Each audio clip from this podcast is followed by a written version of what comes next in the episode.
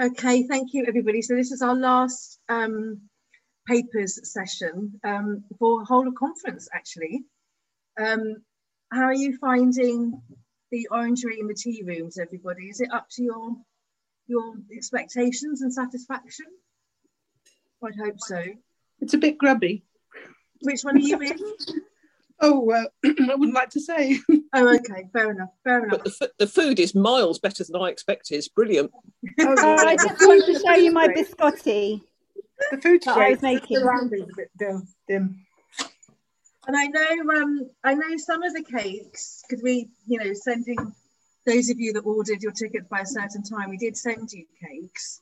And I know some of them haven't quite survived until this weekend, but that's that's fine, totally understandable. But yeah, afternoon tea and cake session we thought would be, you know, well needed, a little bit of a, a sugar hit for the afternoon to get us through the last session. We've got four papers um, in this session, and I think we'll just go, just have them sort of back to back. Um, and Sarah Kate Merry, you are the first one up. Um, and this this whole session is around, it's really sort of women in Ambridge 3. It's a really big focus on the women in, in Ambridge again. So I'm just making you co-host Sarah Kate. Okay. And then over to you. Thank you. Um, my paper isn't so much about women, to be honest, but it's um, now that one. Can you see my presentation? No. Okay, let's try this. How's that? Cool. Got it. Brilliant. Um, okay, so this has um, over, I can't see my presentation. Hang on a minute.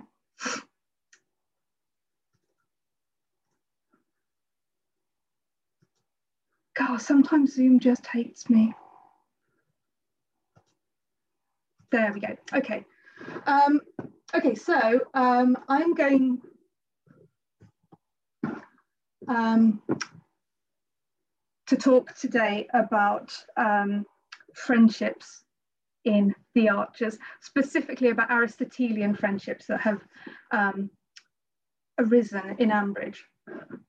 So um, bear with me just one moment because I've got two screens and my thing is appearing on the wrong screen, so I just need to change something.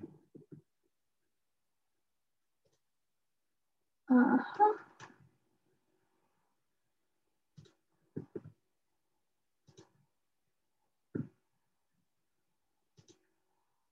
Okay, sorry, I'm just, I'm having a Zoom issue. So if I can move that to it there. Don't worry. No, Don't I'm stress about it. sorry, too many streams and enough break. Right. This, okay, so my name is um, Sarah Kate Merry and I work at Coventry University. And my paper is about Aristotelian friendship in Ambridge, and I, my slides will eventually appear. Okay. Right. Good. I can't see anyone apart from myself, so that's fine. Okay. Right, um, right. When I did my PhD, um, I looked at friendships that were created in online spaces um, about their um, it, friendships that started online and friendships that continued um, and evolved and flourished in online spaces. And one of the things that I found particularly interesting was that basically nothing's changed. Um, the way that we build and perceive our friendships is the same no matter how we enact them. So despite the um, different ways that we have um, developed in the past centuries, well, uh, millennia, to communicate and to make friends, um, to find friends, to lose friends, um, to cherish and mourn friends. They are essentially the same. The context, the emotions, and the um, hierarchies of our friendships remain the same. And yet, academics still find quite a lot to talk about.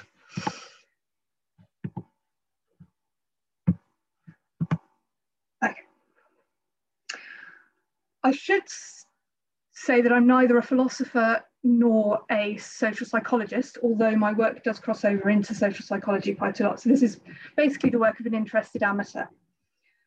it is traditional when talking about friendship um, to begin with an acknowledgement of the importance of Aristotle. Um, his work is still very relevant even two and a half thousand years later. Another tradition of uh, studies in friendship is to um, note that it is an extremely diff difficult subject to analyse. It's difficult to define or measure in a consistent way. But despite this, there is a lot of literature out there and a lot of discussion about how we could or can measure friendship. So I don't have time today to go into the different um, qualities and properties of adult friendship, which are used in the literature, but apart from emotion, which is the most obvious and also possibly the most subjective um, property, um, they also include trust, honesty, um, connection, equality, and reciprocity.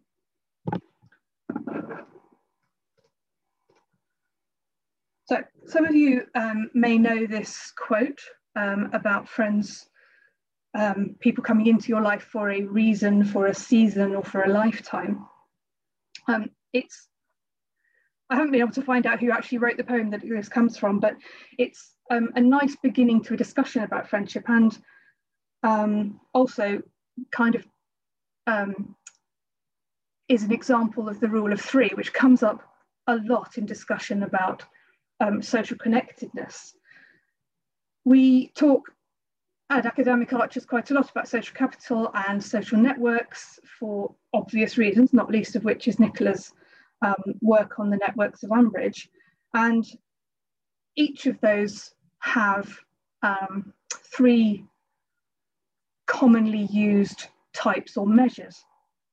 Within um, social network research, the ties that are made by individuals are generally categorized as being strong, weak, or absent. Um, a strong tie being formed between people who know each other well, um, perhaps have a, a very long-standing relationship. They confide in each other. Um, their relationship is reciprocal. And these usually either result from or in bonding social capital between homogenous individuals most frequently. Weak ties are built between people who um, don't have a strong affiliation. They may categorize each other as acquaintances. Um, they tend to appear to have little value, but they are very valuable in forming bridging social capital and um, providing connections and information between discrete groups. Absent ties, the third type, are um, defined by Mark Granovetter as um, those where there is no connection or no significant connection, um, such as with a nodding acquaintance, um, someone in the local shop someone who lives nearby. And they've also been defined as invisible ties because I mean, they do exist, they're just not um, necessarily visible to an observer. And both of these um, theories, social capital, social network theory, owe a lot to Aristotle's ideas about friendships and how they can be categorized. The man himself. So Aristotle um, is an example of another rule of three. Um, and I will um, I will mention again some of the things that, could, that connect between him and um, social capital theory, for example. Um, although Aristotle wasn't um, necessarily the first person to write about friendship, he, well, he wasn't the first person to write about friendship, he did write about the importance of it to our um, our life as a whole, how it is fundamental to our happiness and to our virtue. Um, to Aristotle, virtue was essentially moderation. Um, he believed that being virtuous, being the best person as possible, being as good as possible, came from deliberately um, choosing a balance between two extremes. And this is usually called um, the, gold, the golden mean, um, and it is. I don't really like using that because it's not exact. It's not a mean. It's sort of perfect average between the two extremes, but it is a balance. So um, it's uh, between the extreme extremes at either end of a, of a spectrum, and at one end is the vice of excess, and at the other is the vice of um, deficiency. So somewhere in the middle is where you find your balance. Um, so an example of this would be courage, um, which is um, a balance between the excess of being rash or reckless and the deficiency of being cowardly. Um, politeness to a stranger is a balance between the excess of being overfamiliar or ingratiating and the deficiency of being rude and grumpy. Um, the choice of these virtuous actions must be made knowingly, not just because it looks good or because um, it's uh, something you've been told to do or because it's a habit, but because it's a conscious decision. So Aristotle, um, like Socrates and Plato before him, he believed that virtue was central to achieving a well-lived life, being virtuous. And he used the term eudaimonia. I apologize to anyone for my Greek pronunciation. Um, this is usually translated as happiness or blessedness or flourishing. And also the term euxin, which um, translates as living well. These are the goals, the ultimate goal, the highest end possible for a person, and can be achieved through virtuous activity by doing something deliberately virtuous. And one of the things that Aristotle says um, contributes to eudaimonia is friendship. So here's another rule of three. Um, in the Nicomachean Ethics, which was written around 340 BCE, Aristotle characterized friendship into these three types friendships of utility, friendships of pleasure, and friendships of virtue. Friendships of utility are connections with people who are useful for their skills or their knowledge. They make our lives easier. These useful friends can include mechanics, shopkeepers, neighbours, work colleagues. There may be familiar faces, but you may not know their name. Um, there are people that we connect with, but maybe only superficially. Friendships of pleasure are those created with people with whom it is pleasant to spend time, sharing hobbies or interests. They may be work colleagues, they may be fellow members of a club, a choir, um, a sexual partner, someone you have a real life laugh with in the pub, um, people who bring us pleasure and joy by their company. And friendships of virtue are what Aristotle thinks of as perfect friendships. They are based on mutual appreciation, a common pursuit of the virtuous life. Virtuous friends like or love each other for the sake of the other person, not because of any benefit that they gain from that relationship virtuous friends reflect um, their own virtues. They see things that are similar to themselves in the other person and they understand um, the other person's true self. And through that understanding and spending time together, they become better human beings and achieve eudaimonia and euxin. They achieve blessedness and flourishing and a good life, and they achieve the goal of living well. So friends of utility and pleasure can be weak ties.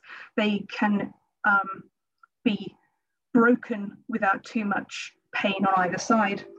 Um, or virtuous friendships are those with whom there is a strong tie, a significant tie, and who we would normally um, describe as being our closest friends, our best friends, and true friends. The qualities of friendships, which I mentioned um, a couple of slides ago, things like reciprocity, trust, honesty, they all relate strongly to Aristotle's idea of the perfect friendship, the virtuous friendship. But there are elements of um, utility and pleasure in all friendships.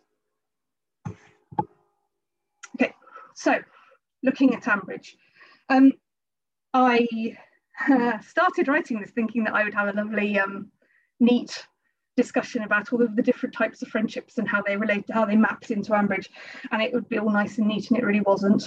Um, so I'm just going to um, go through some examples. I haven't got time to talk about everyone in Ambridge and I haven't but I will talk about some individuals who are interesting. So useful friendships, friendships of utility. I would argue that Ambridge is absolutely full of friendships of utility. More or less everyone we hear um, is usually sociable, casually sociable with each other. They are, there are very few who don't um, at least exchange pleasantries when they meet. Kate and Emma, maybe. Um, more or less um, everyone that we hear in Ambridge has weak ties with everyone else. But we also have the silents. Probably the majority of weak ties, friendships of utility within Ambridge are between the silents or between silents and, for want of a better word, the audibles. For example, um, Susan is the postmistress, who I will talk about later because of her friendship with Clarrie. She's someone who, with her role in the village shop, she's likely to be a friend of utility of many people in the village, um, as would Kenton and Jolene as the landlords. Um, so in one of the Saturday get-togethers, I talked about Ambridge friendships and we kind of um, and, and, sort of picked other people's brains to see if I'd forgotten anyone really obvious. And I thought we hadn't forgotten anyone, but actually we didn't mention Alan. and he's one of the individuals I want to talk about. He's friendly with many people in the village, but I'm not sure that he actually has any real friends apart from Shula. Um, and the cynic in me would like to say that that is because uh, he is a friend of utility to her because she needs him and his knowledge um, in order to get into the church, but it probably probably is more than that. Um, another individual I want to talk about is Joy. I, I have hope for Joy. At the moment, she is very much a friend of utility to most people. Um, I mean, if they don't run away when they see her coming, they tend to get her to babysit, as far as I can tell, um, apart from Tony. And she does have a rapport with Tony. Um, and I think they teased us with them becoming real friends of pleasure. Um, but which was because of their cars, I think. Because, but it does seem to have backtracked a little bit, but that connection is still there. Um, and I, I thought about um, Emma and Peggy as well as a friendship of utility. When Emma worked for Peggy, it was very much a friendship of utility, although veering over the edge possibly of friends of pleasure because I think they had like tea and biscuits together and gossiped together. Um, but after all the money hoo-ha and um, Peggy letting Emma go and everything, I'm not really sure where I'd put them now. And they had their conversation um, in the tea room a couple of weeks ago, so I, I don't really know where they are now. Um, but moving on to Friends of Pleasure, um, they should be all over the place, really. Um, half the people in the village are farmers or related to farmers. So if nothing else, they've got cows and sheep and silage um, in common. Um, when I started this, the first name I wrote down was David Archer. And I don't know what to do about David, honestly. I don't really think he has any friends. Um, he's, well, okay, so Brian, probably, and Neil, possibly. He's sort of related to Brian, and I'm kind of a bit, you know, iffy about that. But um, I know Brian has kind of, you know, opened his soul to David a few times.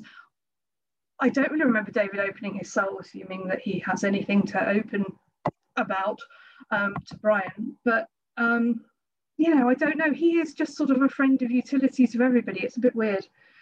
Um, and there are a lot of, I mean, I talked about this in my conversation paper a couple of years ago, the number of people in Ambridge who have really, the majority of their really strong relationships are with people who they're related to. Um, you know, that they, they, they're the people they mostly have conversations with is, is a bit weird. Um, anyway, uh, friendships of pleasure. You throw a stick in Ambridge and you hit somebody who's who's in a friendship of pleasure. Chris and Harrison run together. Fallon and Emma work together. Alan and Shula pray together. Rex and Neil Pig together. Jim and Robert Bird together. Tom and Roy Mope together. Um, Helen and Kirsty regret men together and tell each other what to do. Um, and I think Ambridge is really good at showing um, friendships between people who are, as far as we know, of different genders. So Tony and Joy have a really promising friendship. I'm really, I have real hope for them um, to move up the, the sort of hierarchy of friendship. And um, Roy and Kirsty are very solid. Um, and so are Jazza and Fallon, although we haven't actually seen much of them together since the wedding. Lilian and Eddie, um, and of course Tracy and Oliver. And I did desperately want Linda and Freddie to form some kind of, I don't know, follow Helen's example and become a private eye duo and solve all the mysteries in the village. Um, there are also examples of three-way uh, friendships within Ambridge, uh, Ed and Fallon and Jazza, although that's, again, that's kind of faded away a bit, but we do see echoes of it now and again. And Jim and Alistair and Jazza, of course, um, who uh, will, I'll talk about more in a bit, and they might as well have a spin-off called The Odd Thruple, um, which might also be true of Bert and Rex and Toby. I'm not actually sure where Toby's living now. So yeah. Um, so if we're really strict and ignore people who socialise with their relatives, um, there are a few people who stand out in Ambridge as not really having friends of pleasure. Um, Jennifer, who I don't really remember her socialising with anyone apart from people she's related to, including Pat, who obviously she's related to by marriage. Um, and Adam, I know that he and Ian say they have friends outside of the village, but who really knows? I don't, not at all sure about that. I don't know how I'm doing for time, Cara, sorry, but I'm going to just keep going. So when we look at virtuous friendships in Ambridge, this is basically an excuse for me to talk about Jim and Jazza, to be honest. Um, but virtuous friendships are by definition, um, Aristotle says in any community they are going to be a rare thing. Um, but despite my love of Jim and Jazza, the one definitely perfect friendship in Ambridge is Clarrie and Susan. They um, are perfect as far as um, Aristotelian examples of friendship are concerned, I think. I really loved them and it nearly broke my heart when they fell out after Ed and Emma split up.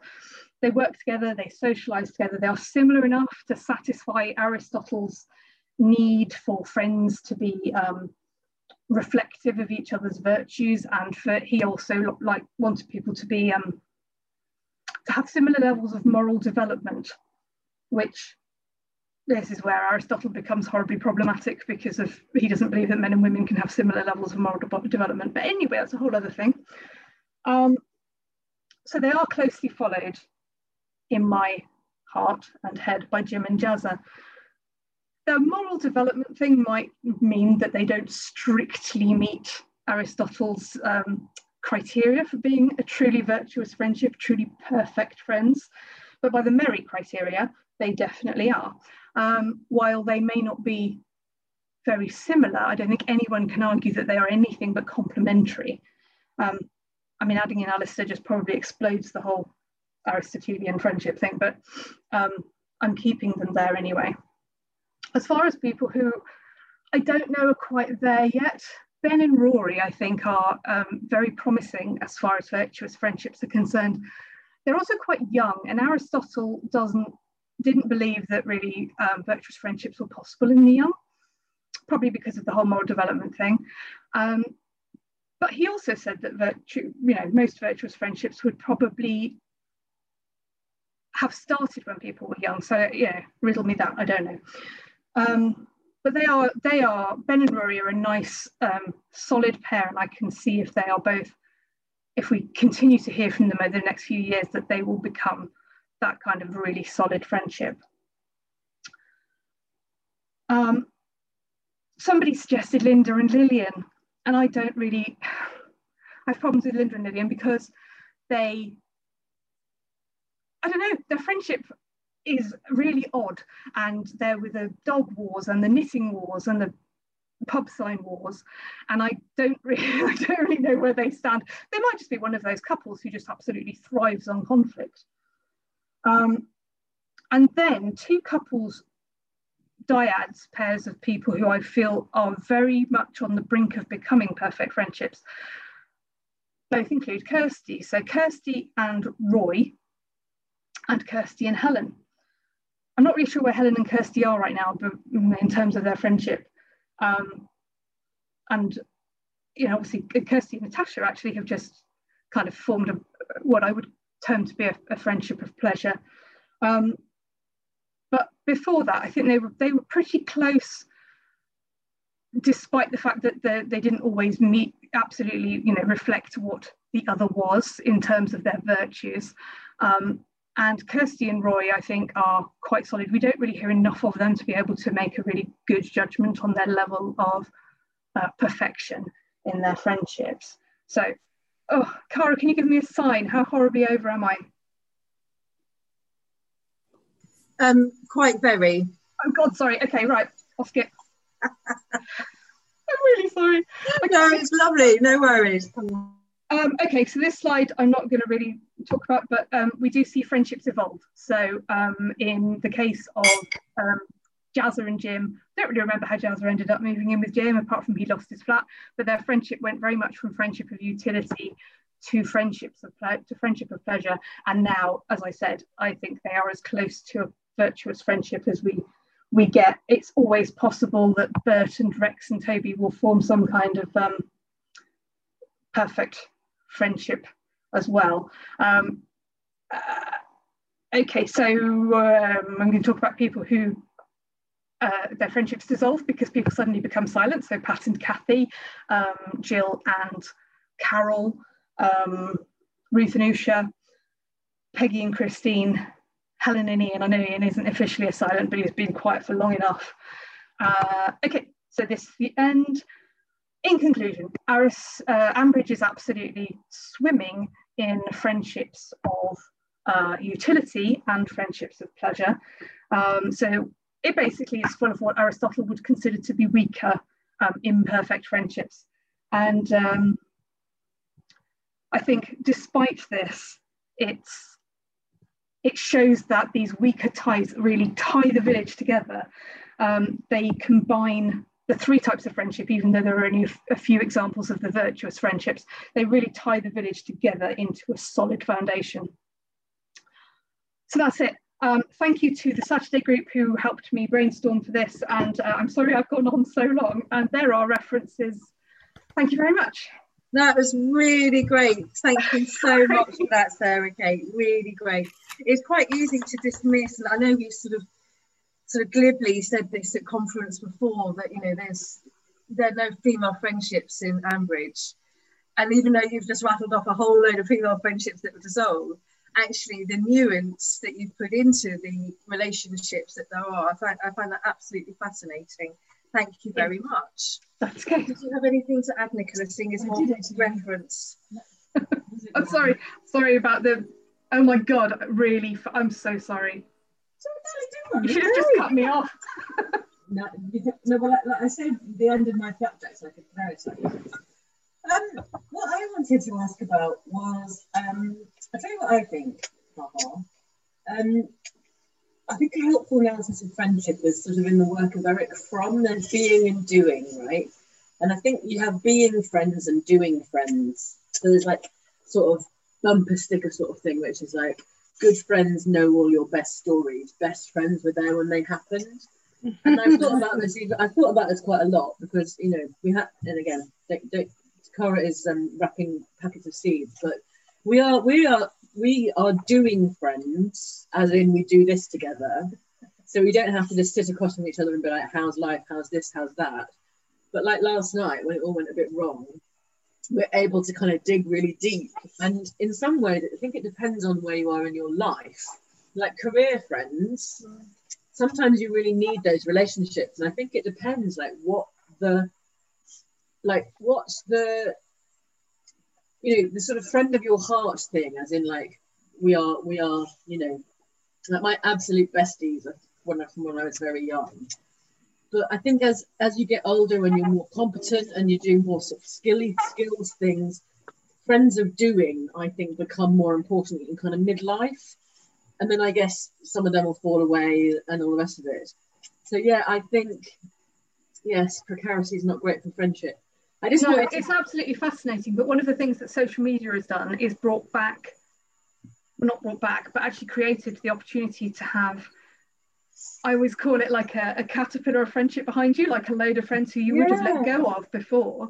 Um, but because we have Facebook and LinkedIn, you mm. don't, you still keep them. They they find you. Someone found me from primary school. God knows how. Mm. But you know, it's just. but people, but you don't let people go in the same way that you used to. It used to be, you can, but you equally you can make the conscious decision not to. But that's your that's exactly your point about weak ties, right? So your social media yeah. network, your, your LinkedIn are your weak professional ties. Yes. But wow, that is effective at the point at which you put your nose above the burrow and go, I want a new job. Your Facebook are your weak ties. I think the reason that people get pissed off with Facebook is because people confuse it with like, you know, here are my intimate secrets of my heart, whereas it is a place for your social loose tie, your weak ties. Sorry, my, we can talk about this for a million weeks. My very last point is my sister's my sister's way of defining um, what a really good friend is, what I would I don't know whether I'd call it a virtuous friendship, is if I ring you at three o'clock in the morning and say, I need you to help me bury a body, will you come? That would only be my sister in my case. Yeah. Well, we had to do that. Because we've done it a few times. Okay, really good, really good. Um, William, don't worry about David. Honestly, that man reaps what he sows. It's his own account, whether he's friends with anybody else other than his mother. So don't worry. What I'm doing with this spoon is packing up the last of the seed bags that you would have got in your um, goodie bags. So just going through the last of those. Um, yes, uh, Michelle, uh, Grey Gables is in full swing, um, getting everything ready for us uh, later. Um, and so let's go on to, oh, everybody get ready at your keyboards. This next one is about Shula. I think the chat is going to go wild. Meg Burton, over to you. Thank you. Get rid of it. That's it. Um, see if I can organise this properly. Um, ah, but good. Yeah, there we are. There we are. Thank you. And good afternoon, everybody. Well, as Cara has just intimated, Shula isn't the most popular person in Ambridge, but I do have some sympathy with her. And I wanted to tell you a little about the training she has begun, what that experience would be like, and what she and we might expect at the end of it. I'm a Methodist minister and like Shula trained on a non-residential course, albeit back in the 90s. I served for five years in a rural uh, circuit and I was a healthcare chaplain for 20 years in various settings. I'm now responsible for supporting all the free church healthcare chaplains in England and Wales, and I've recently stepped down as editor-in-chief of the journal Health and Social Chaplain, Health and Social Care Chaplaincy. I cringe at some of the things that Shula has said or done, or some of the things she has not said and didn't do. I thought I would start by taking a brief look at Shula's life, because her journey towards ordination began with her birth, possibly even before. At some of the events and people that have contributed to her being the person she is today, starting with the clergy who she has known. This slide shows all the vicars who have been responsible for Ambridge. There is one exception. Carol Deeds was a deacon who was filling in between appointments. This was before women were allowed to be ordained priests. And in Robin Stokes, half vet and half vicar, the villagers had their first experience of a priest who was self-supporting. It also shows the number of churches for whom the vicar is responsible has increased from just the one in 1951 to four in 1995. Janet Fisher was already the rector of Darrington when it was put forward that she take on Ambridge, Penny Hassett and Edgeley as well, causing a few hackles to, to be raised. Alan still has these four parishes, but could also be called upon to help out at Netherbourne, Loxley Barrett and Lakey Green. That is a lot. In the next few slides are some of the notable events in Shula's life. I won't read them out as it will take too long, and you will have to forgive me if I have forgotten something that you remember. A couple of things to note though. When she wrote her story, she didn't begin until December 1976, when she began to work at Rodway and Watson's. But we know she was the firstborn child of Phil and Jill, with a twin brother Kenton, a younger brother David, and a younger sister Elizabeth. I've read that she was considered a wild child and had a troubled adolescence. She was certainly headstrong, a characteristic that we still see today. But I don't think that what she did and experienced was particularly unusual for the 1970s. The 90s must have been awful for Shula, coping with infertility, Elizabeth's abortion, and Mark's death. How wonderful it was that the second round of IVF worked and that she carried Daniel to term. But how hard to be joyous at his birth and when he was very young, whilst grieving for Mark. I found these words in Shula's story. Shula has astonished everyone in Ambridge with her courage. In the painful process of trying to rebuild her life for her own sake and that of her child, her lifelong Christian beliefs and the support of her family and the Ambridge community have given her strength. Shula is someone who didn't have a conversion experience whereby she could say that she became a Christian on such and such a date, but was someone who was nurtured in the church from birth, and God has always been part of her life. The last 20 or so years have seen major changes in both Shula's life and in Ambridge as a whole. She was able to take full charge of the stables when Christine retired, and when Jim broke his leg, she invited him to stay with her and Alistair while he recuperated. Alan and Usha married, and Shula resigned as church warden. Then Jim decided to move permanently to Ambridge. Shula found it difficult at first, but during the time when he struggled to, with coming to terms with his childhood sexual abuse, she was a great help to him. Her marriage disintegrated, but as so often happens, once divorced, she and Alistair have built a new relationship, and he has been very supportive of her exploration of her calling, as have quite a lot of people in the village. We have heard many times that she is a good person and should definitely train to be a vicar. Before Shula could begin training, she was examined at diocesan level to see whether she met the Church of England's criteria for acceptance. In other words, they were discerning whether they agreed with her that her call was to ordained ministry. My colleague Jonathan Hustler discussed this process at last year's conference so I am picking up where he left off. It is not an easy option, training on a non-residential course.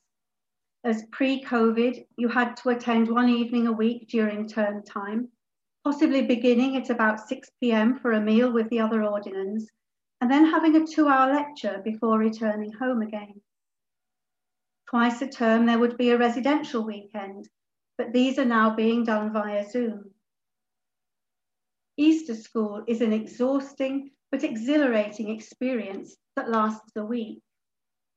You share in worship from Maundy Thursday evening through Good Friday and Holy Saturday, culminating in a dawn service on Easter morning.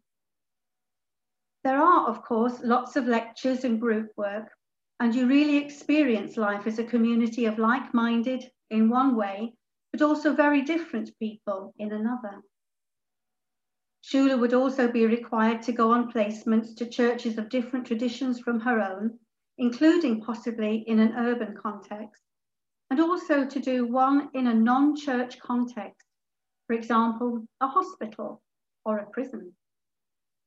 And you have to continue to earn a living and carve out the time to study subjects that are new to you.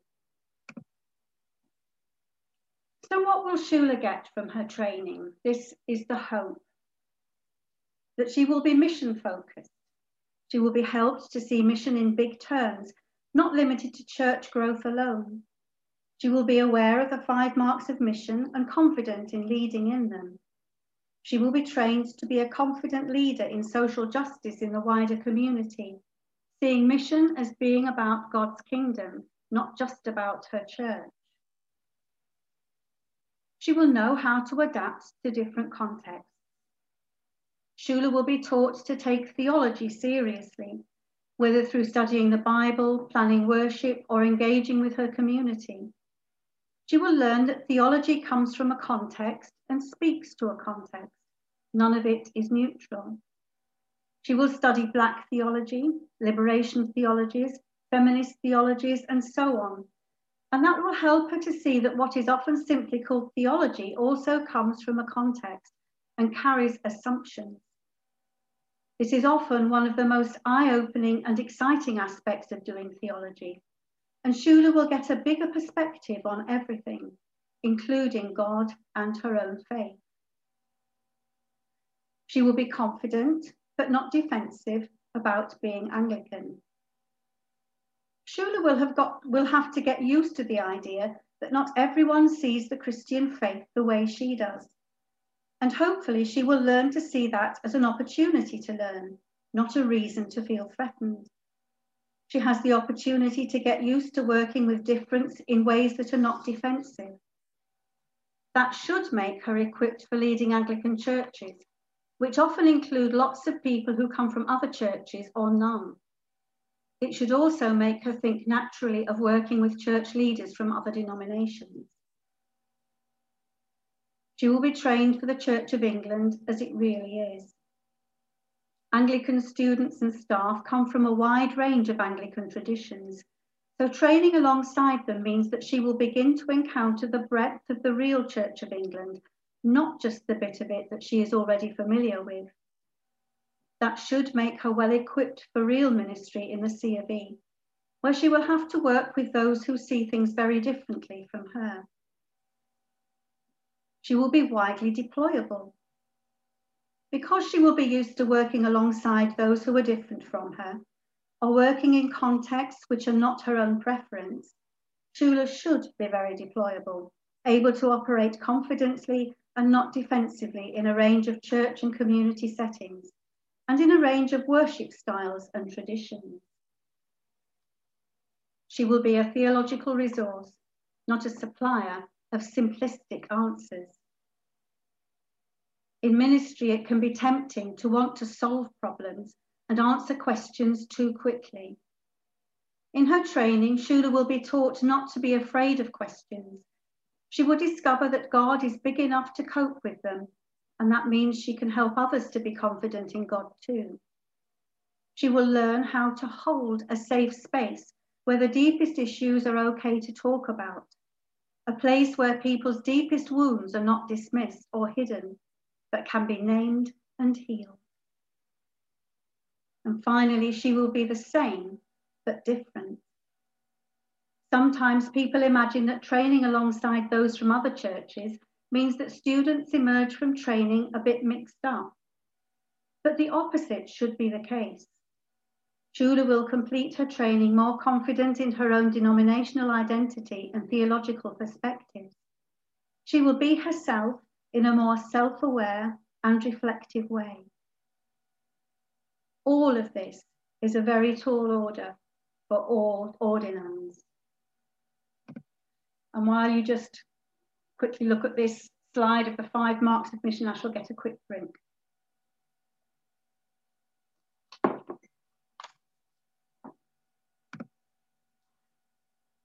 So all this, the everyday experiences Shula had as she was growing up and as an adult, her experience of God and of church, and her ordination training alongside others who may be so different from her, is called formation. I think it is the most important part of the training, as it is about your development as a human person and how you relate to God. Alongside academic studies and her experience of church and worship and spirituality, it is what will help Shula to become the person God wants her to be, so that she can, in obedience to her call, serve in the place to which she is sent. In training, every part of you is challenged. your theology, your ecclesiology, even your faith. You doubt your ability to do the job because you become so much more aware of your failings and shortcomings. From my own experience, it feels as though the whole of you is taken apart and then put back together. You look the same on the outside, but you feel very different on the inside. Many people suffer from imposter syndrome. How can I be worthy to take on this role? As people are nearing their actual ordination, up to six months before, they often find themselves in a liminal place. Everything has changed, including how they are viewed by other people. The advice that is generally given to people who say they have a calling to the ministry is don't do it unless you really can't get out of it, unless you have such a burning desire that you feel you can't do anything else. And this was what Shula said it was like for her. Shula was less than six months into her training when she went to visit Philip in prison. In one sense, it was a very brave thing to do. In another, it was very foolish. In the previous slide, I outlined what ordinands can be expected to be capable of at the end of their training. And yet Shula put herself in that position, perhaps thinking that she was already capable to deal with such a situation. Or maybe she didn't think at all. Many an experienced clergy person would have doubts as to how they might cope in a situation that is outside their usual experience. Most of us would talk it over with someone who has more experience than us, perhaps even the prison chaplain, because they are specially trained. And Shula was right. Philip would have been visited by the prison chaplain. The Prisons Act of 1952 states that a new inmate whether on remand or at the start of a sentence, must be visited by the chaplain within 48 hours. However, current prison service instructions state that the visit must take place within 24 hours. What worries me the most is that Shula appears not to have talked to anyone with pastoral experience. There has been no mention of her talking to Alan or to her personal tutor on the course during a supervision session. She acted in her own strength, showing her headstrong side again. Supervision in training and afterwards when we are ministers is essential. It is where we have the chance to discuss what has been happening, how things are going, and especially what is causing us problems situations where we feel we didn't handle something well. I would have loved to have reenacted with you Shula's supervision session after she visited Philip, but time doesn't allow. Instead, may I encourage you to read the blog that Jonathan Hustler has written entitled, When I Was in Prison, You Visited Me, an imagined session between Shula and the Director of Pastoral Studies on her course. The link is on the slide. He has highlighted many important things that have to be considered and learned when training for the ministry. Confidentiality, the importance of preparation for a visit and supervision afterwards. Having an open mind and not assuming you know what someone wants to talk to you about. The importance of actively listening when you are in a pastoral situation boundaries, that it's okay to doubt your calling, and that the church knows what it is looking for in its clergy. They are not looking for someone who is perfect, but for someone who can learn to understand and live with their vulnerabilities, because we minister from a place of vulnerability. Which takes me back to what I said earlier about being worthy. In the Methodist ordination service, and similarly in the Anglican one, there comes a point after the congregation has been reminded that the ordinand's call has been tested and that they have been found to be of sound learning and faithful to their vocation, when the congregation are asked, Do you believe and trust that they are, by God's grace, worthy to be ordained? And the people acclaim they are worthy. And even though it is nearly 25 years since I was ordained, I still find those words incredibly moving. I know I have made many mistakes over the years as I have ministered. But it's not what about what we do or don't do, but about who we are. So, assuming Shula does successfully complete her training, where is she likely to serve? Well, because of her age, probably in her own parish. But I very much hope that she will not be based exclusively in Ambridge, but will work across the group benefice that is in, under Alan's care. On completion of her training, she will be ordained deacon and a year later, priested.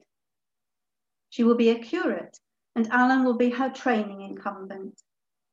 And although Anglican clergy normally retire by the age of 70 and move to a different form of license, I expect that she will continue to serve as long as she is able and willing. And so I end where I began by asking the question, Shula's calling, whose idea is it anyway? It is a mixture of God, of Shula's life and who she is, of Alan, of the local people who recognize a call in Shula, the diocesan director of ordinands, sometimes called these days the director of vocations, the bishop's advisory panel, and the bishop. And her call will continue to be tested while she is in training. I'd like to leave you with this quote from Meister Eckhart, the German theologian, philosopher, and mystic who lived from circa 1260 to circa 1328, which for me sums up what ministry is all about, the ministry to which Shula feels called. The most important hour is always the present. The most significant person is precisely the one sitting across from you right now. The most necessary work is always love. Thank you. Thank you so much, Meg. That was really lovely. And and yes, the chat was going wild um, in the usual sort of binary way with Shula. But that was that was really interesting. Thank you so much. Um, and yeah, absolutely fantastic. Should we go straight on to our, our next one? So let's carry on through the the, uh, it's women we love to hate of Ambridge. Um, Ruth and Rosalind, over to you next.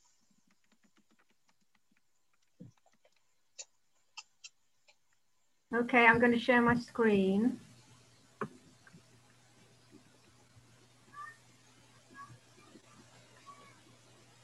There it is.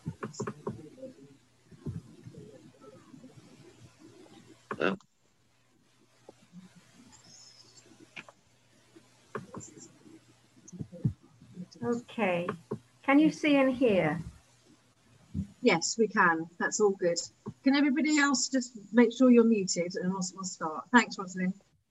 Thank you. So I'm going to start off and hand over to Rosalind.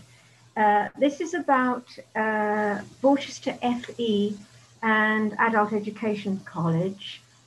It's featured in the Archers over the decades. Our themes two themes. I can move on. Oh dear. Oh dear. Oh dear. There we go. Two main themes. Uh, one is education and one is relationships. So education could be transmissive or transformative, and the learning theory literature is vast on this. So a transmissive method might be when we learn facts, formula, dates, verbs, we might chant them, we might have mnemonics. And this has been said to be behaviorist and it's just merely conditioning. However, transmissionist modes are necessary for learning some things, but could be said to be surface learning and necessarily conservative because we have to know how to use what we've learned. Uh, Vygotsky said parroting covers up a vacuum. So all those theorists like Dewey, Vygotsky, and so on, who say first we have to do something, and then we can theorize. And for all higher order thinking, uh, such as those based on taxonomies, uh, like Bloom's, but there are many others, these involve complex judgmental skills such as critical thinking and problem solving, and uh, a pedagogy of uh, critical. Uh, sorry, I can't see this for some reason. I can't get rid of my. Well, never mind. Uh, um, you can read the slide. Um, it's developmental. These are the skills that we need for uh, life skills, really, and working in, in, in, complex modern work situations. And they are um, they are more to do with transmissive transmissive modes. Um, so you read the slide. So now we turn to the college. The college is quite frequently mentioned, but there is little about it in the literature. The most extensive discussion we found to be in that inspired editorship of Headlam and Courage, or Courage and Headlam, in Custard, Culverts and Cakes, where it's mentioned several times. Phoebe got into Oxford via her A-levels there, and Felicity MacDonald Smith in that esteemed volume tells us the college doesn't appear on the Oxford University website under the UCAS list of registered schools and colleges, so we don't know about the college's success rate of getting students into Oxford. And Rosalind and I also wrote in that volume about Freddie and his maths retake. We know they hold uh, events because in 2016, Jenny Pat and Elizabeth attended a fashion show there. But the college is mentioned mainly as a vehicle for dramatic scenes. So Jamie wants to do his A levels there in 2014. Remember Jamie? There's a couple of episodes around his D in maths, and he's allowed to resit and passes, like Freddie a few years later. And before he and Kathy disappear into the realms of the silent characters, Kathy rings the college and they eventually allow him to do a resit in December. And the last we heard of him, I mean, maybe someone will tell us something more, he was doing a chainsaw course at the college and was training as a tree surgeon, but who knows what happened about that because he's disappeared. Freddie and Lily attend there in 2016 for their A levels. Elizabeth fears Freddie might be led astray by the peer groups there, so more drama. Is much like Brian years before not wanting Alice to go there, more drama, and much drama around that pair, and more later. Johnny Phillips attended a day release course during the year 2014. So now Pat Archer attended a course there. From the first we met her, first time we met her, she was feisty, first appearing in the early 1970s. And in 1974, when she was 22, she proposed to Tony and they were married three months later. Incidentally played by the same actor throughout, uh, Patricia Gallimore. They moved to Bridge Farm in 1978, and by the 1980s, she was attending CND meetings, a young family of three notwithstanding. And when she enrolled in a women's studies course at Borchester Tech, as it was then, Tony was outraged. Her contribution to the bookstall at the Fete around this time was deemed to be too political. And we, we, we speculate, what could she have given them? And the vicar had a few words with her and more from Rosalind shortly.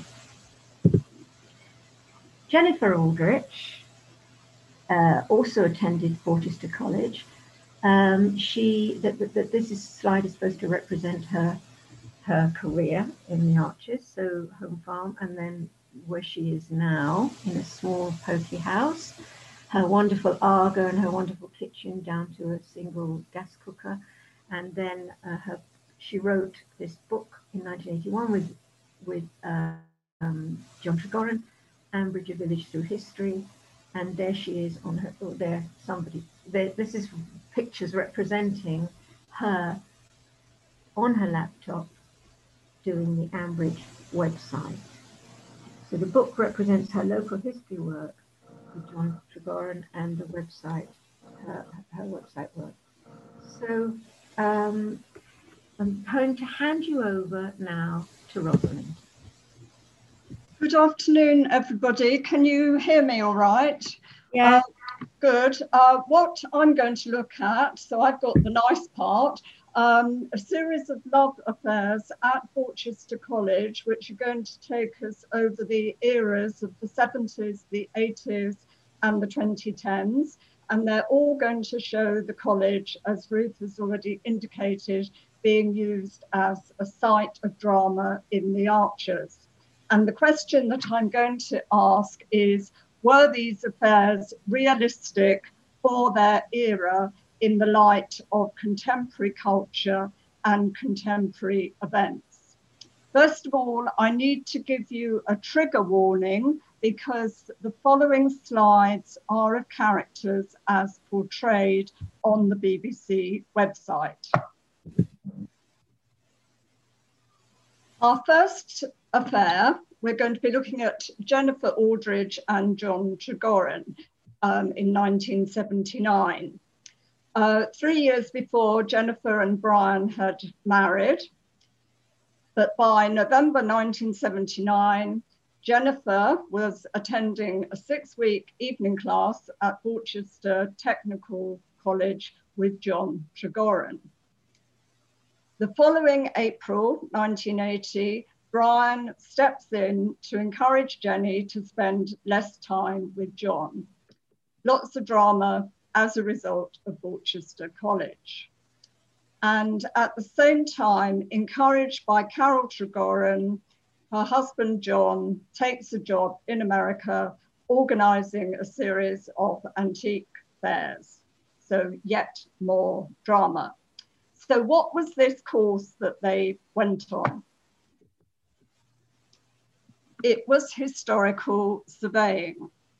And the point with this course is that it involved weekend field walking outside the classroom.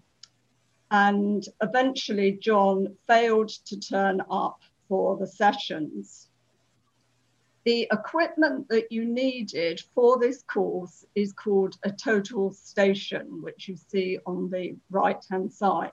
It was invented, in the 1970s, and I used one myself then while doing my archaeology degree. As you can see from the image, it has two distinct parts.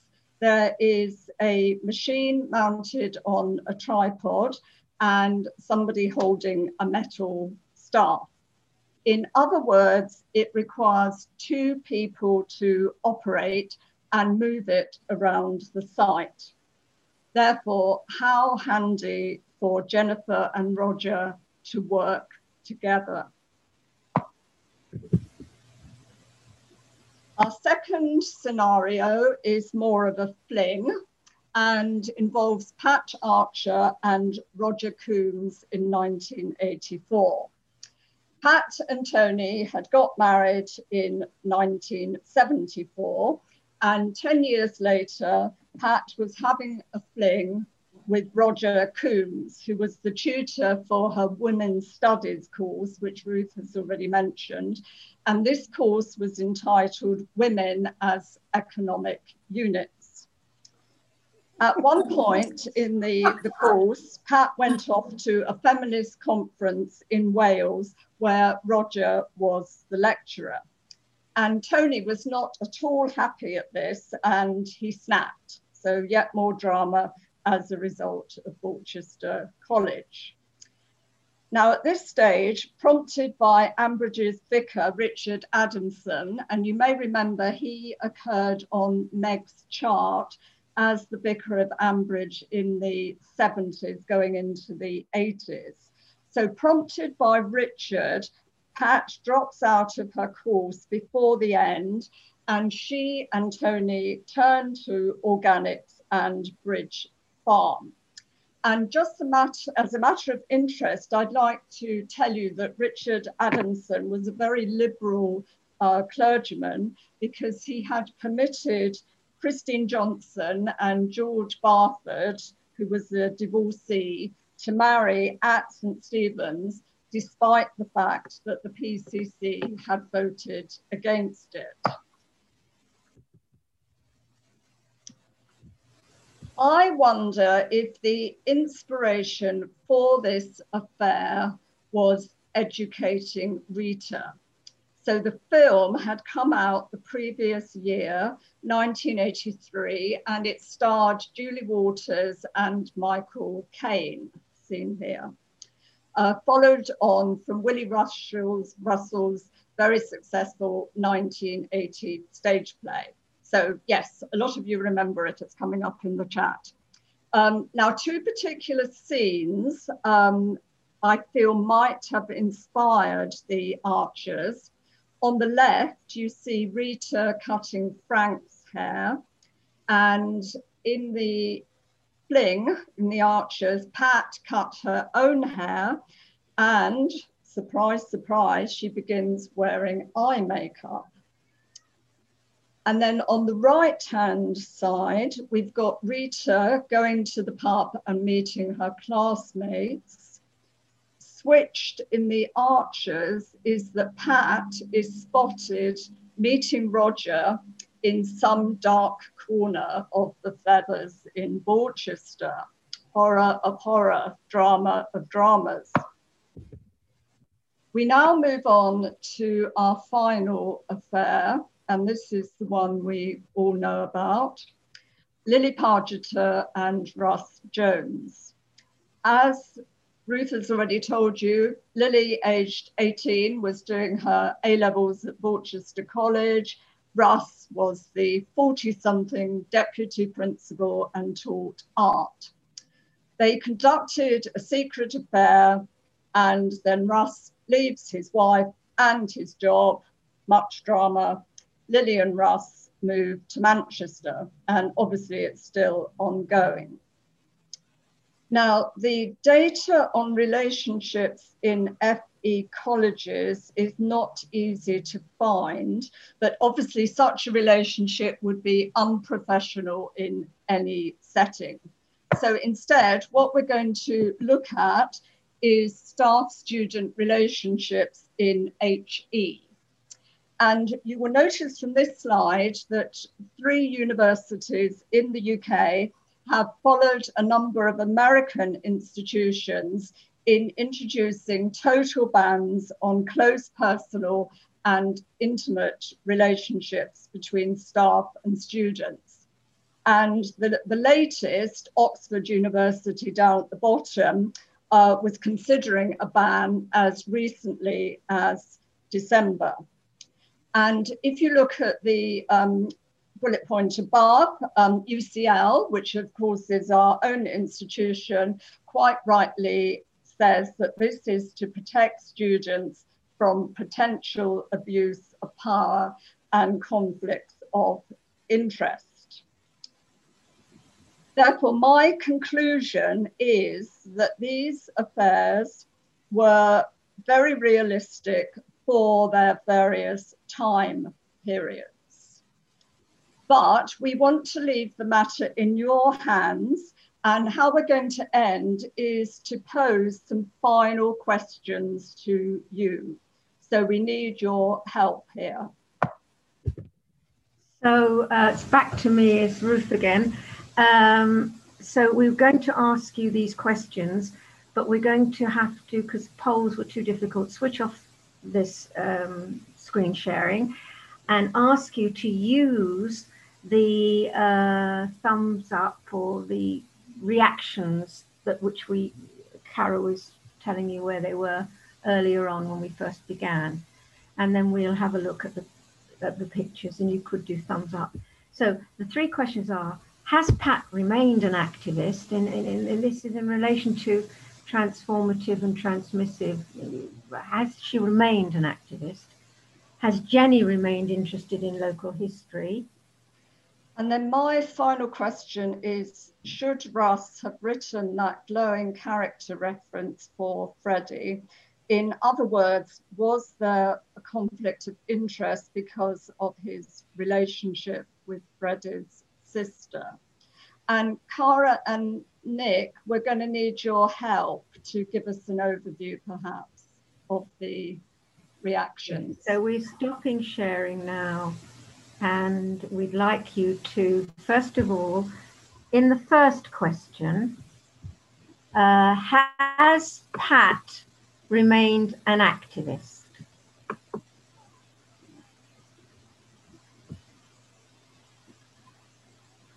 So whatever you want to do to react to us. Yes, quite a few people think she has. Yes, quite a few people think she has. Not that many though. I can see from scanning the oh, only a few people. Oh no, some people are thumbs down. Oh yes. Okay. All right. There's a lot in the chat as well, so I don't know if you've got it. Okay. Oh well, Cara, what's the over, overview, Cara? Can you see quickly? Maybe Most people are saying no. Okay. The second question then, has Jenny remained interested in local history? No. No, no. One person says yes. There's a bit no. What about the website? No. All right. Okay. Fair enough. Rosalind, uh, your and the final question: Should Russ have written that glowing character reference for Freddie? No. No. so we're very moral people, but we don't believe in the, the, the other transformative, yeah, education. We've even got a certainly not there, not just a no, but a certainly not. Okay. Absolutely not. Right, that, that's good to know. Um, so we'd like to thank you very much for your attention. Thank you. Thank you, thank you, ladies. Bye. Right, so to round us off, lots of rounds of applause there. To round us off, we've got one of our absolute favourites, um, uh, apart from a glass of wine, but Lou Gillies. And as it is definitely past the yard arm, whoever was saying that in the chat, and bearing in mind this is called Alice Through the Wine Glass, Nicola and I have cracked open the wine. We did take it as a suggestion. Was that your plan, Lou? Um, no, but I hope you don't think I'm going to sit here in judgment. we would hope not. One of, one of my daughters has said that Who's that? That's, I came home to once. That's my husband. You can't see that oh. anymore, can you? No, he's, he's gone now, but he looked very pleased with life. Oh, he, he was because he knew that I'd react quite badly to it, I think. I love the relationship you and your husband have. Fantastic. anyway, right, we'll shut up and over to you. Right, I think this is really great that you put me um, right at the end because I believe I've now got to half past six to fill, which is good. Um, so it's it's great to be back, um, and I don't have to hurry up because we've got bags of time. I'm going to pose a question. Is baby Carter going to end up taking the high road to Birmingham or will he stay in Ambridge? And hopefully by the end of it, we'll have an answer. So Alice through the wine glass, I've got a picture of Alice there, a very well-known picture, and the drink me bottle on my title slide. Some might think this is amusing, some might think it's in bad taste. It'll become clear why this picture is pertinent as we go along. A quick bit about my background and why I chose to talk about this subject today. I've got a master's degree in prenatal genetics and fetal medicine from UCL from late 90s, so it's kind of a long time ago now. I worked in fetal medicine research back in the noughties, including collecting hair samples from pregnant women to test them for recreational drugs. And I'm now working as a clinician, um, a genetic counsellor in the NHS. So I see families of children with a possible diagnosis of fetal alcohol syndrome in clinic as part of my workload prior to them being seen by a genetic consultant. So I'm going to give you a whistle top a whistle stop tour of pregnancy alcohol exposure. Um, also on site, that's shortened to PAE. And some of consequences of this, we're going to look at Alice's family and her path to alcoholism, and then put this into a wider context by looking at alcohol exposure during pregnancy. Finally, I'm going to present the postnatal consequences of prenatal alcohol exposure based upon theory and the experience of professionals who care for children who have been exposed.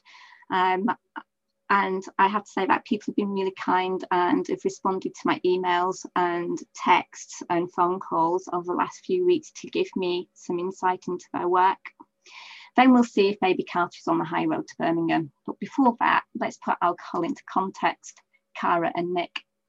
So alcohol is a normal part of our society. We wet the baby's head, we celebrate birthdays, successes, marriages. We use alcohol for Dutch courage. I haven't had any this afternoon. We drink as part of the social scene with, with food, out clubbing. We might have one for the road just before we leave to go home. I don't know about you, but we have services such as drink doctors who provide rapid delivery of alcohol in booze ambulances, complete with flashing lights. Alcohol is an essential shopping item during Welsh lockdown, and this has caused great consternation when one supermarket was selling vodka but refused to let women buy sanitary products. Social media has a plethora of alcohol related memes, and who hasn't laughed at hurrah for gin? So society is being is given the impression that alcohol is indispensable, more so since COVID lockdowns. People are drinking more at home, often during the week, and the measures that are poured are often much larger than those in a pub or bar. And I want everyone to bear in mind the acceptance and indispensability as we move forward to see what's going on with Alice. So a talk of mine wouldn't be complete without a genogram many of you have seen a large version of this before. I'm going to skip Chris's side of the family. All we need to know really is that he comes from a stable family background and we're going to focus on Alice instead. So Alice was a marital rescue baby, an attempt to save Jenny and Brian's marriage. Even so, while Jenny was pushing out Alice, Brian was mooning over Mandy Beesborough at the races. Brian didn't hide his disappointment when Alice came into the world minus a desired penis. There's also a history of alcoholism within the family. Jack Archer, up here, Alice's grandfather, has got quite a bad reputation. Um, he is never discussed fondly. Peggy's marriage to him was hard and something that she brought up quite recently with Chris. Alice will have ever heard stories about him because he died when he was quite young. He was in his late 40s, I think mid 40s perhaps, because of alcohol related complications. On the other hand, she's grown up with Auntie Lilian, who's got a little yellow circle there. I've lost my slide. Where's that gone?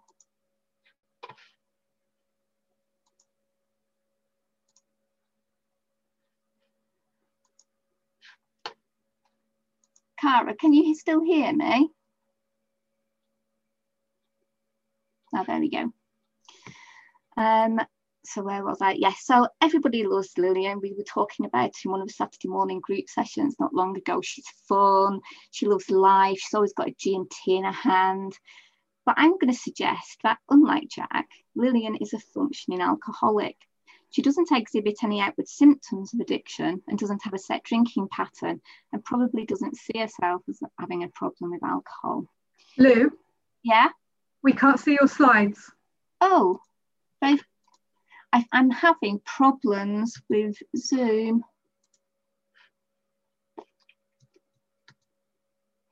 I'll end the slideshow. Um, I'll stop sharing and try and come back.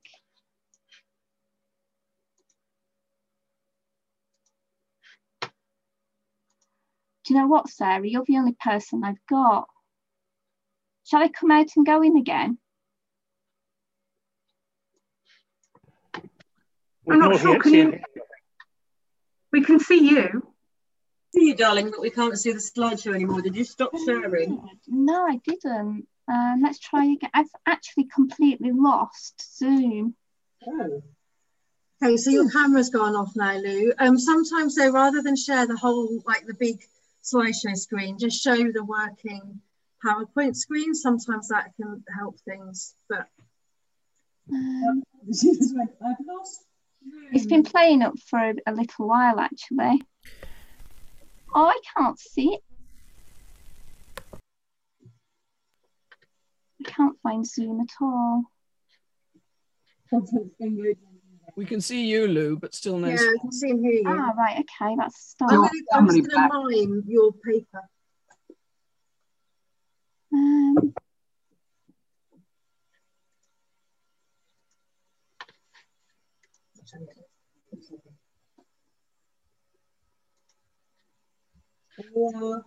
Is that better? Yeah. Right. We've got your husband. Yeah, we can see your husband again. How's that? Yes, got it, yes. Right, so yeah, around 20% of alcoholics are classified as functional alcoholics. So I don't know what anyone thinks of that. Um, having a quick look at Alice's journey to alcoholism, I can remember reading in the chat how people thought, wondered where this had come from.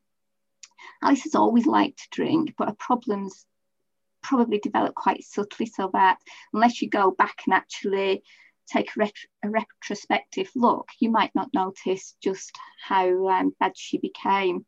She was always the life and soul of a party and got into quite a few drunken escapades, such as when she thought she could fly after climbing a tree with Tracy, subsequently suffering the wrath of Emma. Her activities I've not gone unnoticed by villagers. Jolene's had to tell Chris to take her home after she insulted Justin once. Nick ensured she didn't drive home after a particularly heavy session. And Alice caused a great deal of distress at Nick's funeral.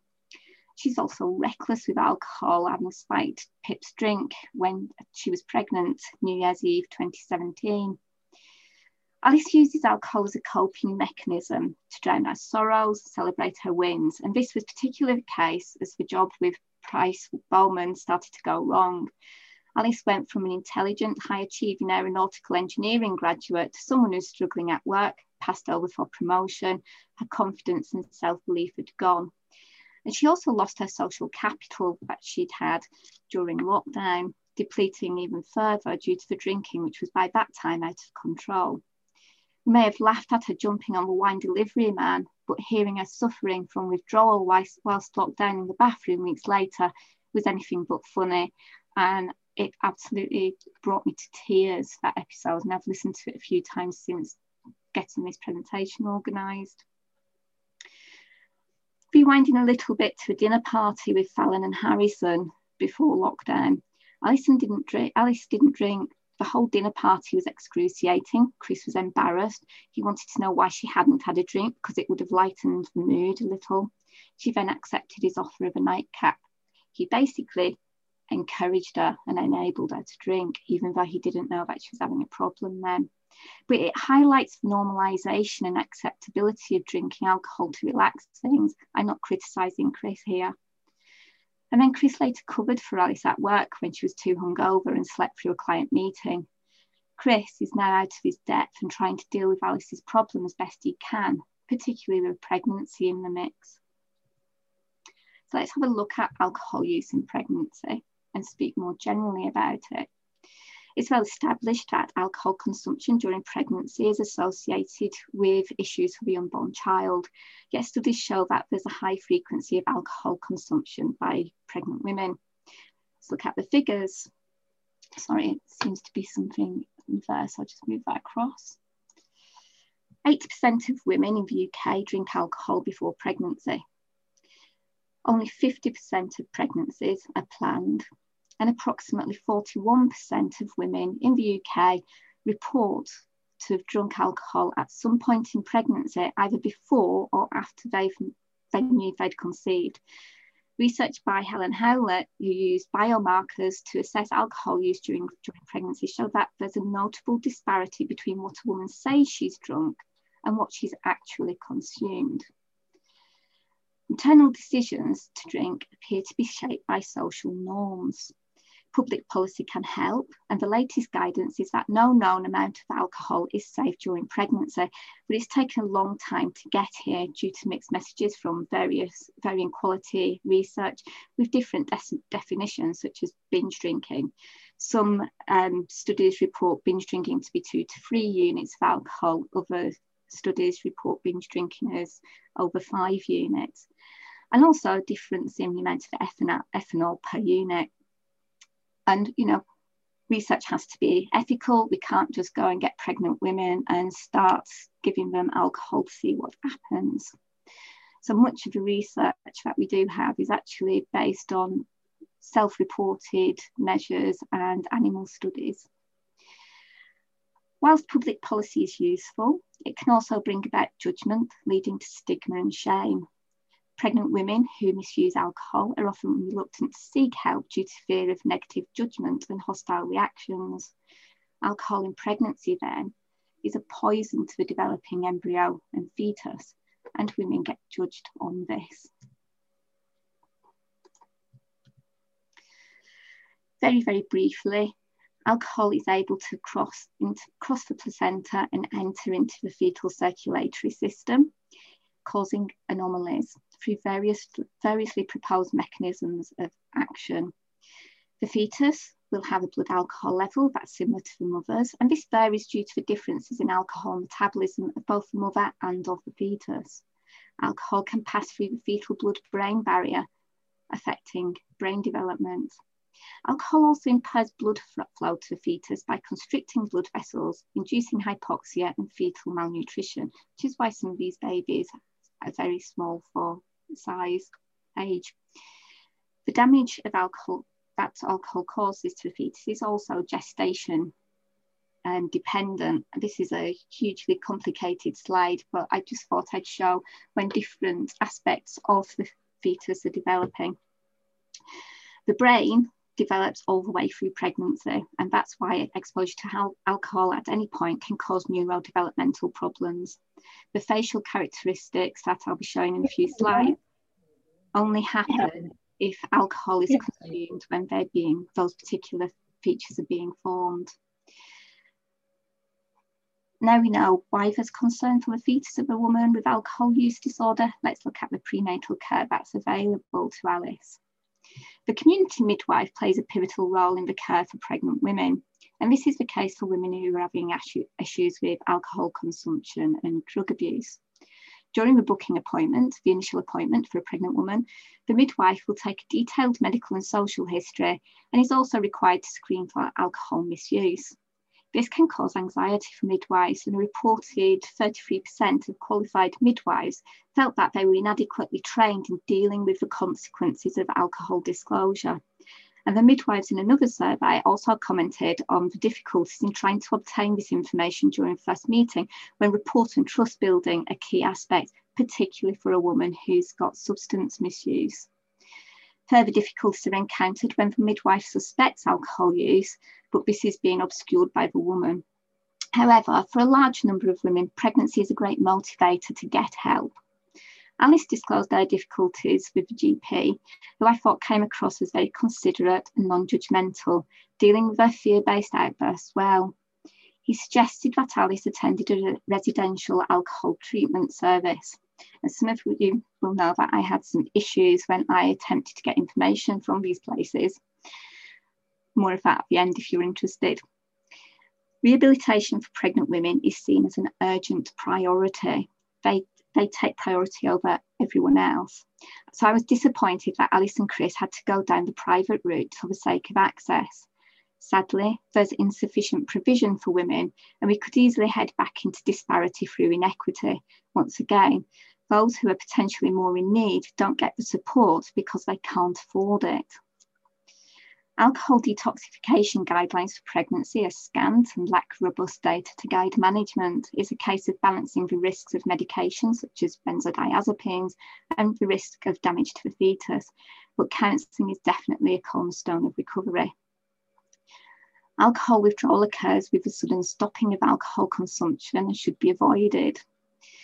Um, it can range from minor restlessness to more severe episodes of increased blood pressure, racing pulse, seizures, hypothermia, hallucinations. Think back to Alice thinking that she delivered her baby and even death. Alice wasn't joking when she said she felt like she was dying. Alcohol withdrawal, especially in pregnancy, is considered a medical emergency. Treatment programs are, are important for pregnant and parenting women. Studies show that a year after discharge, there are still improvements in reduction of alcohol use and also in improvements in mental health. So there is hope for Alice. Back to the professionals who are more involved in pregnancy, there are pathways in place for most trusts and health boards. Women are often referred to specific alcohol misuse clinics to be seen by a consult consultant obstetrician, and this should be done as soon as the midwife is aware of alcohol issues. Specialist midwives are also a part of a team of professionals supporting the pregnant woman, and these include substance abuse midwives and child protection liaison midwives. Current alcohol use is assessed as best as possible. Additional problems are also identified, and this is because alcohol misuse is often not the only problem, but can be just part of family problems such as domestic abuse and partner substance abuse as well. The woman is informed that child protection concerns will override confidentiality, and social services will be informed appropriately a pre-birth family support meeting convened, and the outcome recorded in the hospital notes, with the fetus being recorded on the high risk register and recorded in the maternity notes as well if this is felt to be an appropriate action. The pregnancy, women like Alice should be offered more frequent, frequently scheduled midwife appointments and fail, failure to attend these appointments would be flagged as a concern. Once the babies are born, most of the babies with pregnancy, uh, prenatal alcohol exposure are born with no apparent problems, but Alice will need support. The postnatal period can be difficult for women under the best of circumstances, and Alice will be vulnerable to relapse at this time. And on breastfeeding, babies are exposed to alcohol through the mother's breast milk, so it's not a good idea for her to start drinking then either. I'm going to really whiz through this slide in the interest of time, but health officers are there to support the new mother and observe triggers that might result in relapsing. They get quite good at picking up the signs, so even when a woman says that they're coping, they generally are aware that there could be a problem and pay a little more attention to her. They'll also liaise with social workers as per need. Social workers are particularly involved in more chaotic families and those who have issues in addition to alcohol, as noted earlier. Some of the babies will be put into foster care straight after birth, sometimes with a blood relative. And most of the children that I've seen in clinic are actually being cared for by a family member. It's all about trying to ensure that the baby is in a safe environment and trying to get the support that the family need to do this. And then eventually, hopefully, they'll turn up with an appointment with a community paediatrician. They usually arrive in these clinics having presented with behavioural problems, and they're quite a bit older. They're usually school age, six, seven, maybe, maybe older. They, um, they're referred for neurodevelopment and autism assessments, or via social services from a safeguarding perspective, or they're refer referred for pre adoption medical screening. So, all children who are going to go up for adoption come to see us um, to make sure that things are okay. For most children with behavioural problems, it will have been many years in battles from first requesting help to being seen, and therefore there can, there can be a juxtaposing sense of frustration and relief when they get to clinic. Whilst, FA, whilst fetal alcohol syndrome and fetal alcohol spectrum disorders are challenging to diagnose due to overlap with other conditions, alcohol is rarely the sole issue paediatricians can usually recognise when FASD is likely to be a problem and care is taken, particularly with the birth family, to try to avoid stigmatising the mother and child. There's some controversy over this. Many foster and adoptive parents appreciate the label and are more likely to be vocal about the condition so that they can get their children appropriate help because these children have different needs to other children with learning and behavioural problems. And social workers also appreciate knowing if FASD is a diagnosis that adoptive parents can be made aware of potential problems. Among other things, peds, paediatricians will also request a genetic test known as a microarray, which allows us to have a look in quite close molecular detail at the chromosomes, see if there's any additional deleted genetic material that could give rise for a developmental or behavioural problem. So so fetal alcohol spectrum disorder, or FASD, is one of the most common causes of non-genetic behavioural learning and developmental problems. the physical, cognitive, and behavioural issues that are observed among indiv individuals with um, prenatal alcohol exposure are not dichotomous. The outcomes range along a continuum which come under the umbrella term FASD. It's not a diagnosis in itself, but includes a variety of diagnoses, including, to sort of explain some of these acronyms under the umbrella, uh, partial fetal alcohol syndrome, alcohol related neurodevelopment disorder, static encephalopathy, encephalopathy, and neurodevelopmental diagnosis with prenatal alcohol exposure. And then we have fetal alcohol syndrome itself, which is at the most severe end of the spectrum. All the FASD share one thing in common, though, and that's brain changes caused by alcohol exposure in utero. The brain is formed throughout pregnancy and beyond, as per the earlier slide, and this means that neurodevelopment can be affected at any point in pregnancy. There are nine main domains that are shown on this slide. The key issues based upon my discussion with the paediatricians are particular problems with maths, trouble with planning and organisation, having impulsive behaviour, repeating mistakes because they don't understand consequences, difficulty understanding abstract ideas. They needed to be reminded to do the kind of tasks that we could take for granted, such as having a shower each day. On the whole, though, the younger children do hit developmental milestones pretty averagely, and it's not until they're older when they're at school that they begin to have a more recognisable um, pattern of problems. Like I said earlier, there's an overlap with other conditions, so diagnosis of ADHD and learning disability, disabilities and other common conditions are not surprising. And this leads to FASD being underdiagnosed. After a paediatrician seen a case in which they are pretty sure that FASD is the di diagnosis, they then going to refer them to a genetic service. It's not a genetic condition, so why do we get involved? Our main task is one of exclusion. We need to exclude a genetic cause for learning and behavioural issues that the children are experiencing to be sure that what's going on is, is likely to be caused by prenatal alcohol exposure. Another reason for doing this is because of implications to other children. Younger siblings of a child who's affected have an increased likelihood of having the same diagnosis just due to um, the mother's lifestyle and alcohol intake community peds referred to genetic service. And initially, the parents or guardians will have an appointment with genetic counsellor. The aim here is to get background details, obstetric, development, medical, and family histories. As you can imagine, this is often difficult, especially if the child is fostered outside of a family and information isn't available. The child is then examined by the clinical genetics consultant these consultants are trained in dysmorphology and can identify really subtle variations in appearance, in appearance. And, and just this is a picture of the key features, the look of a child that has fetal alcohol syndrome at the far end of this spectrum not every child with fetal alcohol spectrum disorder has these features because, as we know from my earlier slide, it's determined by exposure at a particular point in gestation. So key features are a small head size with underdeveloped upper parts of the ear, and this gives rise to a rail track appearance. They have a smooth philtrum, sort of like four and five in this chart here, and a thin upper lip, and they have epicanthal folds as well. Like I said, not every child with the condition has these features though, and some of them can be very, very subtle. I've also listed a few additional features on the right. Um, really notable, um, the ones that keep coming up in the conversations that I've been having are sleep problems, poor memory, poor reasoning, judgment.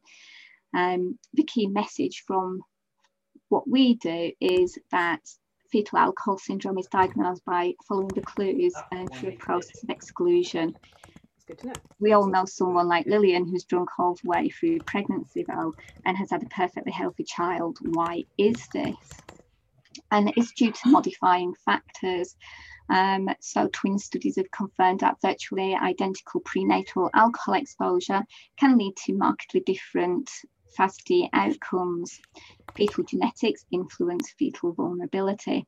The effects of teratogens can be modified by genetic differences, which means that not all fetuses exposed to al alcohol sustain damage and present with FASD. And this adds a further layer of complexity to the whole issue, and one of the reasons why public health policy is difficult. And we're kind of coming back full circle now to where I started. So let's go back to the beginning women are shamed and stigmatized. There's a lot of stigma attached to women's drinking habits in general, but particularly due, during pregnancy. While it's accepted that women may drink alcohol before realizing that they're pregnant, it is becoming less morally acceptable for a woman to drink alcohol during pregnancy. We need to remind ourselves, though, that it is not just the woman who should shoulder some of this responsibility, but we also need to think about the input of her partner, her family, and wider society. And drinking alcohol, even during pregnancy, is not illegal in this country. What Alice needs is the support of all her family to help her. Everyone loves Lilian, but Peggy wouldn't wish her life on Chris, as in Peggy's life with Jack. Emma is generally unimpressed by with Alice, so she's not going to be a good person to talk to probably. Coming clean is going to be really difficult for Alice. Main points are that judgment leads to shame and stigma, not only for the mother, but also for the affected child. We need to consider the roles of the father, family, and society as a whole when we talk about alcohol exposed pregnancy. FASD and fetal alcohol syndrome are challenging to diagnose and most likely underdiagnosed. Harm is difficult to predict due to confounding factors. And not every child exposed to alcohol in the womb will have FASD baby Carter, Ambridge or Birmingham. Where's he going to end, he or she going to end up? He or she is likely to be perfectly fine when they're born. And if Alice and Chris can provide a stable home for the child, that, Alice, that Alice gets the support she needs, we have hope that the Carters will stay in Ambridge, at least for the time being. We can't predict how the child will or will not be affected until they start school and some of the neurodevelopmental aspects we talked about start to be displayed. So basically, it's a waiting game. But you never know. The Ambridge fairy might wave her wand, and Alice or the baby might have protective genetic alleles which modify the effects of prenatal alcohol exposure, and they'll all live happily ever after. And I'd just like to say thank you to everybody who's spoken to me, particularly Helen, our Helen Burrows, um, Dr. Sarah Parker in North Wales, who's a community paediatrician, uh, Dr. Emily Sloper, who's a who was a paediatrician is now a clinical geneticist. I spoke to health visitors, um, genetic counsellors, and um, neonatal nurses, and they've all been really, really insightful. I provided a couple of resources. So the first one is a charity who provides support to those who are or have been affected by their parents drinking. And it's one of the less preachy support groups out there. Some of them kind of I wouldn't totally recommend. And then there's an Australian documentary called Hidden Harm, where you can see some of the effects in older um, people who have fetal alcohol syndrome and spectrum disorder.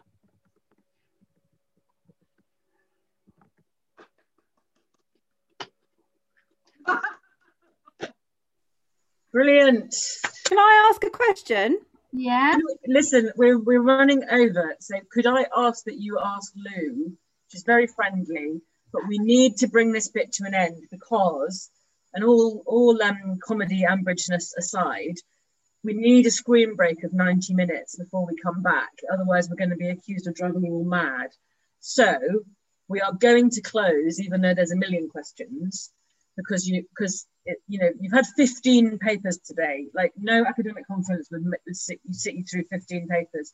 And even with the yoga i'm concerned that you might kind mm. of have achieved deep vein thrombosis. So um, we are going to close will, there's a million things to discuss which we will do at the dinner. As i said before we're going to have lucy freeman at half six for some funnies. Then we're going to do some prizes and what you do is completely up to you. You can eat on the screen you can go out you know it's completely up to you.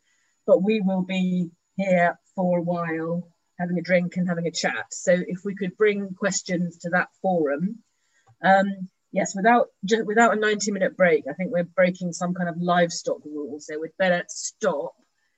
It's been an amazing day and too much to summarize right now. We've got 176 of you still in the room, and we started the day with 199. So that's amazing. That's a marathon, peeps. So we will we will be back in exactly this position, but in different clothes in 90 minutes. Okay. We will. So, and also what we're going to do with that session is we'll have our award ceremony then as well. We'll do our Dumpty Dum sing along, which you know over Zoom it will be another caterwauling like we did before, but we're going to do it.